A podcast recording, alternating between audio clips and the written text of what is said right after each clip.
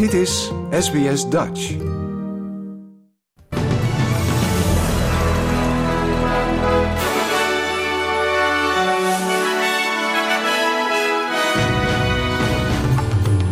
Dit zijn de headlines van het SBS Dutch Nieuwsbulletin van zaterdag 4 maart. Meer regenopkomst voor Northern Territory. Vreedzaam protest in Griekenland loopt uit de hand. En Max Verstappen rijdt tweede trainingstijd in Bahrein bij start nieuw Formule 1 seizoen.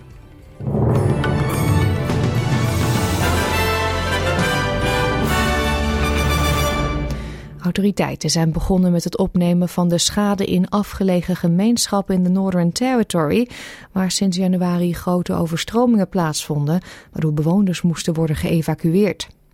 Speciale teams zijn begonnen met het controleren van de omvang van de schade en plannen nu hoe overheidsinstanties mensen kunnen helpen om zo snel mogelijk naar huis terug te keren. Anti-Emergency Services commandant Danny Bacon zegt dat de noodverklaring van kracht blijft terwijl het natte weer aanhoudt. Flooding is no longer occurring in Kalkaringi and the peak has reached. There's still some significant water flow downriver though from Kalkaringi. This is still a response phase for, um, and so um, we are still looking at all emergency measures. De Groenen willen het belastingtarief op veel verdienende superannuation accounts verhogen om zo steun te verwerven voor de aangekondigde plannen van de regering. De regering gaat het belastingtarief op rendementen van pensioenrekeningen met meer dan 3 miljoen dollar verdubbelen tot 30% vanaf medio 2025. De partij wil niet alleen dat het bedrag verlaagd wordt van 3 miljoen dollar naar 1,9 miljoen dollar, maar ook dat voor iedere dollar boven de drempel het inkomstenbelastingtarief gaat gelden in plaats van het gunstige tarief. Uit berekeningen van het Parliamentary Budget Office blijkt dat het plan van de Groenen in totaal 210.000 mensen zou treffen en 54,6 miljard dollar zou opbrengen in het komende decennium. De Groenen hebben een machtspositie in de Senaat. De regering heeft namelijk de steun van de kleine partij nodig en van tenminste twee onafhankelijke om wetgeving goed te keuren. De G20-bijeenkomst van ministers van Buitenlandse Zaken is in India afgesloten zonder officieel communiqué. Maar een meerderheid vindt nog steeds dat Rusland de oorlog in Oekraïne moet beëindigen.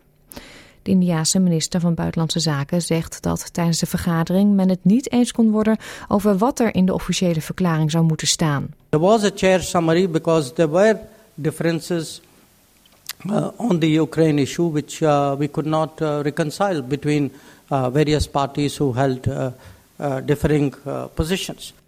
De Australische minister van Buitenlandse Zaken, Penny Wong, zegt dat ondanks het ontbreken van een officieel communiqué er nog steeds brede steun was voor het idee dat Rusland zijn troepen terugtrekt uit Oekraïne. We would want to see uh, Kim, Russia uh, being pressured, encouraged, urged to do the right thing. Honderden mensen zijn samengekomen op het Syntagmaplein in Athene voor een stil protest na het dodelijke treinongeluk in Noord-Griekenland waarbij 57 doden vielen. Het protest werd grimmig toen een aantal demonstranten richting het parlementsgebouw trokken en daar in botsing kwam met de politie.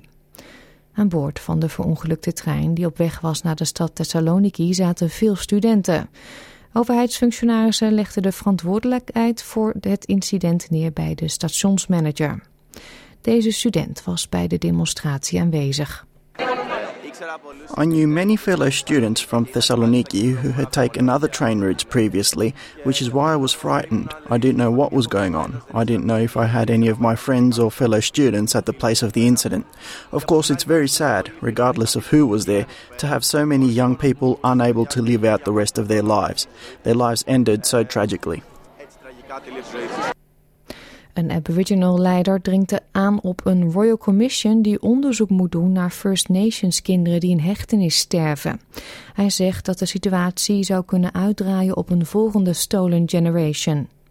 Chris Harrison, medevoorzitter van Aboriginal Justice, zegt dat het aantal kinderen dat bekend is bij de kinderbescherming en komt te overlijden de afgelopen jaren is toegenomen. Uit het jaarverslag 2021-22 van de Commission of Children and Young Peoples blijkt dat jongeren oververtegenwoordigd zijn in onderzoeken naar kinderen die binnen 12 maanden na hun laatste contact met de diensten zijn overleden. De perssecretaris van het Witte Huis, Karine Jean-Pierre, heeft gezegd dat de relatie van China met Rusland hun betrekkingen met Europa zou kunnen bemoeilijken.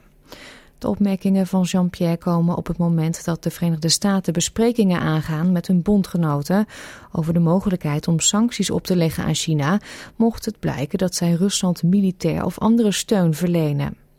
Op dit moment zijn er nog geen aanwijzingen dat de Russen op welke manier dan ook zijn geholpen door Peking. Maar de Amerikaanse functionarissen benadrukken dat ze de bewegingen van China in de gaten houden. Every step China takes towards Russia makes it harder for China uh, with Europe and other countries around the world.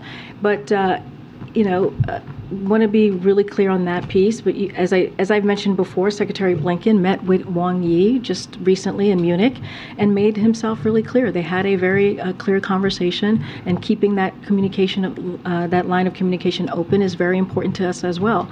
But again, we haven't seen China take that action yet. Australië heeft verhinderd dat het Chinese bedrijf Yuxiao Fundin zijn belang in Northern Minerals, een mijnbouwbedrijf voor zeldzame aardmetalen, zou vergroten. De actie leidde tot een waarschuwing van Peking en gevreesd wordt dat dit de lopende handelsbesprekingen over export in gevaar zou kunnen brengen. Australië zegt selectiever te willen zijn over investeerders in mineralen vanwege zorgen over monopolies en verwacht dat de handelsgesprekken met China gewoon zullen worden voortgezet. Maar Mao Ning van het Chinese ministerie van Buitenlandse Zaken heeft gezegd dat Peking niet blij is The Chinese government has always encouraged Chinese enterprises to carry out normal foreign investment and cooperation in accordance with market principles and international trade rules and on the basis of compliance with local laws. We hope that Australia can provide a fair and non discriminatory environment for Chinese enterprises to operate in Australia. Sportnieuws dan. Fernando Alonso van Aston Martin reed gisteravond de snelste ronde tijdens de training voor de eerste Formule 1 Grand Prix van het seizoen in Bahrein. De 41-jarige Spanjaard was een fractie sneller, 0,169 seconden om precies te zijn, dan tweevoudig wereldkampioen Max Verstappen van Red Bull.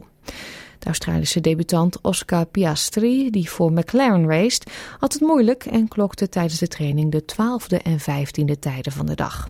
De 21-jarige sprak zijn enthousiasme uit over het komende seizoen. Yeah, definitely. It's been uh, about, I think, 12 years since I started racing, so everything up until that point has uh, led to now. Um, so, yeah, to be calling myself a Formula One driver and preparing for my first race is a, a special feeling, definitely. De wisselkoers dan. Voor 1 Australische dollar krijgt u 64 eurocent en 1 euro is op dit moment 1,57 dollar waard.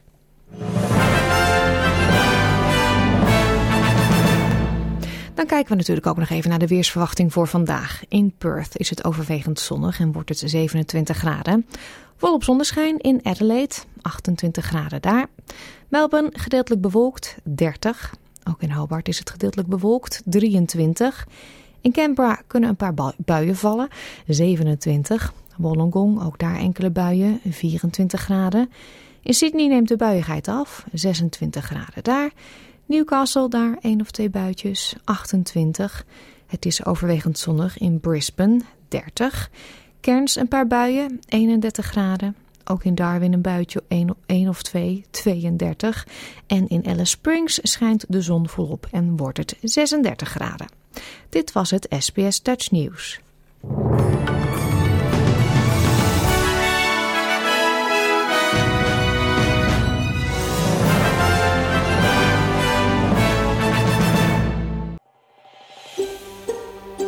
Wil je nog meer soortgelijke verhalen? Luister via Apple Podcasts, Google Podcasts, Spotify of waar je je podcasts dan ook vandaan haalt.